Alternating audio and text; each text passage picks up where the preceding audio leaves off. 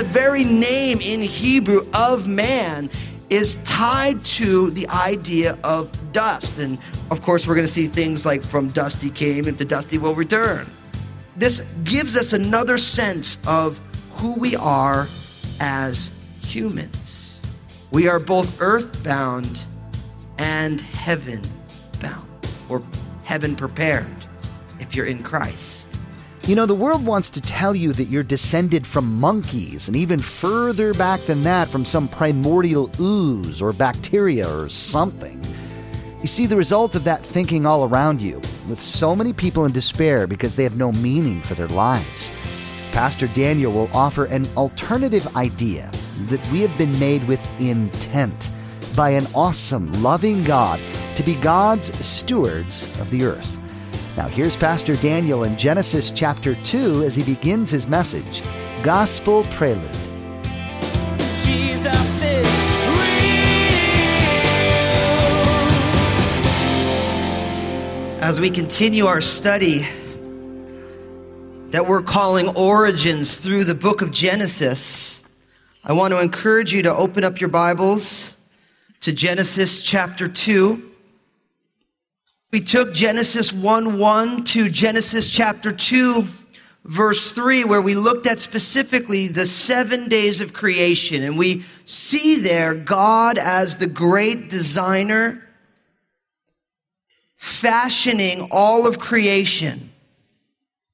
This week I've entitled this message The Gospel Prelude because what happens now in Genesis chapter 2, beginning in verse 4 to the end of this chapter, in a sense, we're coming out from the full seven days, and now we're going to zero back in on the sixth day of creation, the creation of Adam and Eve because it's going to set the stage really for the rest of the Bible. You're going to find a common theme coming through these verses, which are three things. And really, your whole Bible is about three things God, the people, and the land. These three concepts run you seriously from Genesis chapter 1 all the way to the end of the book of Revelation. This is the gospel story.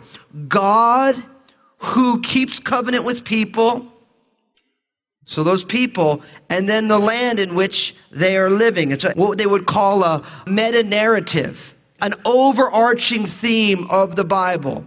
What's interesting here is if you look at Genesis chapter 2, verse 4, it says this This is the history of the heavens and the earth when they were created in the day that the Lord God made the earth and the heavens, before any plant of the field was in the earth, and before any herb of the field had grown, for the Lord God had not caused it to rain on the earth, and there was no man to till the ground. This is Genesis 2, verse 6. But a mist went up from the earth and watered the whole face of the ground. And the Lord God formed man of the dust of the ground and breathed into his nostrils the breath of life, and man became a living being. Now, it's interesting that it begins this section with this is the history of the heavens and the earth when they were created in the day that the Lord God made the earth and the heavens. That word that's translated in this translation, the New King James, as history, is actually the Hebrew word that you get 11 other times in the book of Genesis, which is the word genealogy. The word that we get genealogy or generations, in the Hebrew, it's the word toldot. And really, it is the marker of how you break up the book of Genesis. Every time you get these are, this is the genealogy or this is the generations, whether you get it here of the heavens and the earth in chapter 5, verse 1, the generations or genealogy of Adam, and Genesis 6, 9, you get it of Noah, and there's 11 of them. The best way to break up the book of Genesis is by these toldots, these generations. Now, it's interesting that in all the places that this word toldot is found, This is the only place where it's spelled in this unique way. Now, in Hebrew, and I know all of you, someone had put on Facebook that they came with their Hebrew Old Testament. If you were to look at that word toldot, you'll find that in order to make an O in the Hebrew language, there's two different ways to do it. There's what's called a holum, which is just a, a vowel pointing, or there's what's called a holum vav, which is the letter V with a vowel pointing over. You say, well, Pastor Daniel, what's the big deal about that? If we believe in the inspiration of Scripture, why is this the only place in the book of Genesis that that word toldot is spelled with two vavs rather than one? The rabbis make a big deal about this because I think it is a big deal because this is the only place where God is doing the creating, and everywhere else it is the offspring of humankind. So it's powerful that this very first toldot is unique because God is the one who's doing the work. God is the one who's producing the work initially. This is the generations or the history or the genealogy of the heavens and the earth when they were created. And it speaks a little bit to the way that God created man in his image. We get the opportunity to be creative as God is, but not in the same way that God is. That's a human distinction. God can create matter out of nothing. We get the opportunity as humans to refashion already created matter. It's a powerful thing. So this toldot is unique. Now, in verse 4, you get something else that's unique, and that's the first place you get that word, Lord God. In your Bibles, it's capital L, capital O, capital R, capital D. It's interesting. The reason your Bible has it in all caps because this is the personal name of God. This is the word. Back in history, they'd say it was Jehovah. Today, more people say this is the word Yahweh. The reason we don't know for sure is because the Jewish people felt that God's name was holy. We get that from the Ten Commandments. And so they chose never to pronounce God's personal name. So instead, if you read Hebrew writings and rabbinics, they always call him Hashem, which is the name. So instead of saying his name, they say the name. So that'd be like if I said, and thank God I don't say this, and thank God you guys wouldn't follow me if I did. If I said, the name Daniel Fusco is just too holy, and you say, okay, we're just going to call him the name. And listen, you have to applaud the Jewish people's desire to honor God's name. But when you think about someone's name, like when you say Daniel Fusco, you don't think D A N I E L space capital F U S C O. You think about me. And hopefully that gives you warm and fuzzy thoughts. See, when you think about someone's name, you think about their nature, their personhood. But it's interesting that we get here the Lord God. Yahweh and then Elohim, that word God, we've already seen that in Genesis chapter 1. And what's interesting is that God's personal name speaks about him in his desire to make a covenant with people. Oftentimes in the Old Testament, you're going to see sometimes he's going to be called Elohim, which is God. And then sometimes he's called Yahweh or Lord in all capital letters, which speaks about God in his desire to make a covenant with people, his covenantal nature.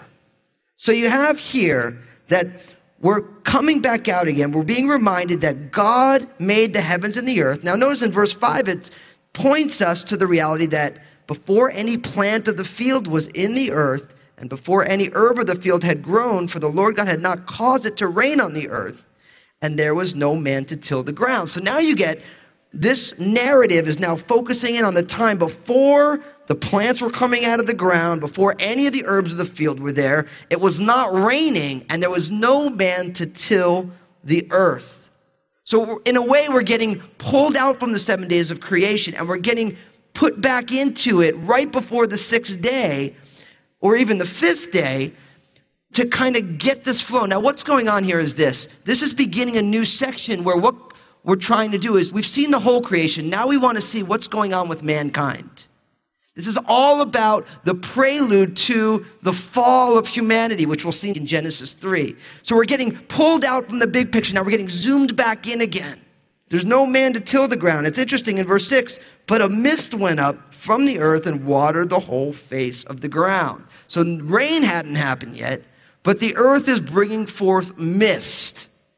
And then in verse 7, all of a sudden you get And the Lord God formed man of the dust of the ground and breathed into his nostrils the breath of life, and a man became a living being. I think this is so fascinating because in Genesis chapter 1 and in verse 27, we find out that God created man in his image and according to his likeness, right? And you get all this beautiful language about how special man is, how spiritual this is. That God's crowning jewel of creation was that he was created in the image and likeness of God. Now, what you get is you get that man was created of the dust of the ground. Now, instead of just seeing man in his spirituality, now we're seeing man in his creatureliness, in his earthliness. I mean, the dust of the ground. It's been said that all the matter that creates our body is worth a little more than three bucks. Seriously, if you were to take humanity into its base parts, you only get about three bucks for it. Most of us spend more than that on a cup of coffee. But what this is meant to do is it's meant to give us the full picture of humanity, created in the image and likeness of God, unique, special, but also very much earthbound, created of the dust. There's a play on words in the Greek because you get the word man, which is the word Adam, and the word ground is the word Adamah, which is Adam with an ah on the end of it. So even the very name in Hebrew of man is tied to the idea of dust. And of course, we're going to see things like from dust he came and to dust he will return. This gives us another sense of who we are as humans. We are both earthbound and heaven bound, or heaven prepared if you're in Christ. This is the dual nature of what is in humanity. Completely dependent and tied to this earth, but also fitted for something greater. Paul picks this up in 1 Corinthians chapter 15. He says this in verses 46 to 49. However, the spiritual is not first, but the natural, and afterward the spiritual. The first man was of the earth, made of dust. The second man, speaking of Jesus, is the Lord from heaven. As was the man of dust, so also are those who are made of dust. And as is the heavenly man, so also are those who are heavenly. And as we have borne the image of the man of dust, we shall also bear the image of the heavenly man. This is why the Bible teaches that all of humanity must be born again. Because by our birth, by our nature, given to us from our parents, we inherit our earthliness, our physicality. But Jesus Christ came to the earth, lived a sinless, that means without fault life in the eyes of God, and took our punishment that we might be enlivened in newness of life as we believe in him and as we are indwelt by his Holy Spirit. So we get this man of dust from Adam. We get the spiritual nature from the Holy Spirit because of our faith in Jesus. It's the only way you get it. You can do yoga until you can bend over backwards literally. You can keep 613 Old Testament commandments. You can do the five pillars of Buddhism. You can do all of it and still fall short of being truly spiritual. Maybe you feel spiritual, but it's only through the bestowal of the Holy Spirit through your faith in Jesus. Even if you said every religion, I believe in every religion, you will find that no religion offers that. If you give each religion its due, no religion offers you that. And that is why Jesus is unique. Now, fascinating. The Lord God formed man of the dust of the ground, and he breathed into his nostrils the breath of life, and man became a living being. And this is gorgeous, really, when you think about it. That God has formed man, He's fashioned him together, and then He breathes into him. And of course, if you know your Bible, this reminds you, of course, of Ezekiel chapter 37, the valley of the dry bones where you have this inbreathing of life into these dead bones. And in a lot of ways, it's, again, it's that same picture we just spoke about, isn't it? Where you have a human and then you want this breath that makes humanity a living being. That word living being, it's literally living soul. That it's by the very breath of God. The implication is that man was specially created by God's breathing some of his own breath into him. That's powerful, isn't it? So, right there, you get a focus on the sixth day of creation. Now we see God forming man of the dust of the ground, breathing life into him, and he becomes a living soul. Now, in verse 8, we start looking at some of the land and the location. It says this It says, The Lord God planted a garden eastward in Eden, and there he put the man whom he had formed. And out of the ground the Lord made every tree grow that is pleasant to the sight and good for food. The tree of life was also in the midst of the garden, and the tree of the knowledge of good and evil. Now a river went out of Eden to water the garden, and from there it parted and became four riverheads. The name of the first is Pishon. It is the one that skirts the whole land of Havilah, where there is gold, and the gold of that land is good. Bdellium and the onyx stones are there. The name of the second river is Gihon. It is the one which goes around the whole land of Cush. The name of the third river is Hiddekel. It is the one which goes towards the east of Assyria, and the fourth river is the Euphrates. Wow. Okay. There's a lot in that. We get this reality there that God planted a garden eastward in Eden, and there he put man whom he had formed. Now, that word Eden means delight. And so we have this picture that God creates man and he also creates a paradise for man to exist in, this place that is called Eden we find here that out of the ground the Lord made every tree grow that is pleasant to the sight and good for food. I love that. See, God's good at his designing principles. He says, Look, I want it to be pleasurable, artistic, and I also want you to be nourished by it. And it's kind of awesome. God could have made it. I mean, if you watch The Matrix or one of those type of movies, you find that when the machines, of course, we're talking hypothetically here, if you find the machines, when they make something, it's just ugly. But when God makes it, He makes things beautiful. I love the excellency of the way God is. God makes things beautiful, pleasant to the eyes. Kind of awesome that He's like that. God isn't cacophonous in His design, He's harmonious in His design. And not only that, it's also good for food. We also get that there's two specific trees there. You get the tree of life and then you get the tree of the knowledge of good and evil. It's fascinating that when you look at the New Jerusalem that gets ushered in at the end of your Bible in Revelation chapter 21 and 22, these trees are there as well. We have the tree of life, and then we have the tree of the knowledge of good and evil. Now, again, the purpose of this is the prelude to what's going on in humanity, and you get both of these trees there, and we're going to hear about both of these trees. You guys know the tree of the knowledge of good and evil, right?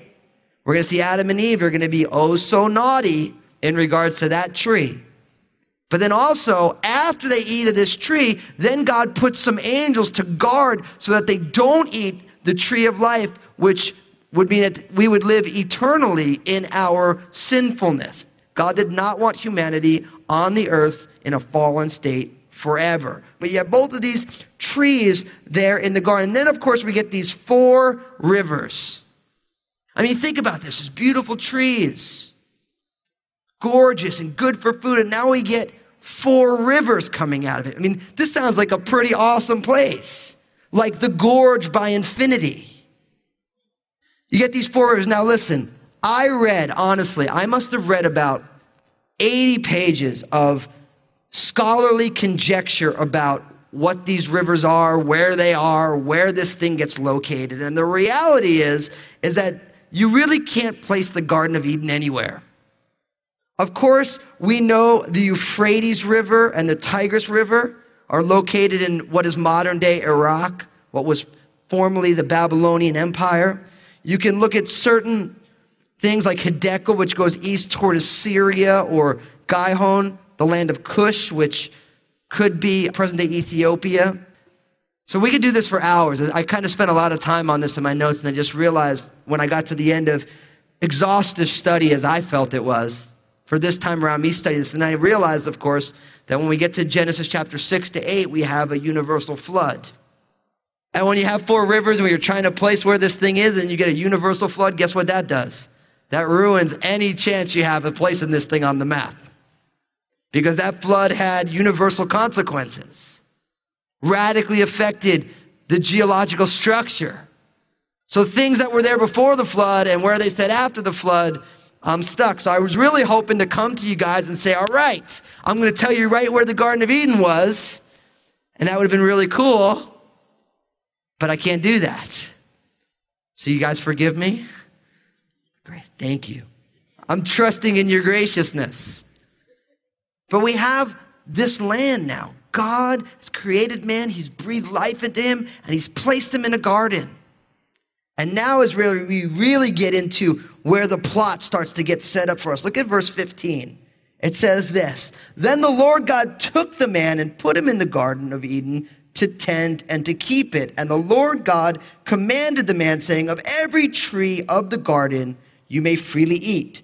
But of the tree of the knowledge of good and evil you shall not eat, for in the day that you eat of it, you shall surely die. These three verses, very important. In verse 15, you get vocation. God took Adam and he placed him in the garden to tend and to keep the garden. What this means is that even before the fall of mankind, God has vocation for humanity. There is work to do. And work, especially as it relates to you guys, the reality is, is that when God cursed Adam, he cursed the work that he was going to do. That's why a lot of you wives, you're like, my husband's a workaholic, right? He's just living out the curse on Adam. Not that work is bad, but the way a man's heart relates to his work. That's the problem. Because right here in verse 15, vocation is part of God's plan for humanity. Work is part of God's plan. God did not create humanity to sit on a La-Z-Boy, have a remote control stuck to his hand, and not do anything. That demeans humanity. So, right in verse 15, we get the idea of vocation. Now, in verse 16, we get the idea of permission or freedom. Look what it says. It says, And the Lord God commanded the man, saying, Of every tree of the garden you may freely eat. Now, when most people think about God, they don't think about God's permission that He has given us. Most often they think about what? The restrictions, right? Now, of course, we get the prohibition in verse 17. But don't eat of the tree of the knowledge of good and evil. Why? Because in the day you eat of it, what? You will surely die. Jesus is real. It's an incredible thing to think about. Men and women are alive because God Himself breathed His breath into us. Wow. Just knowing that should make you feel differently about yourself, since this goes completely against what the world system tells you that you are. As Pastor Daniel taught today, mankind, even though made from dirt, has a dignity and specialness above all other creatures, not because we made ourselves special, but because God did. Pastor Daniel's message today is just one of many he shared from a variety of books in the Bible. Would you like to explore more? Just visit JesusIsRealRadio.com to access our library of audio.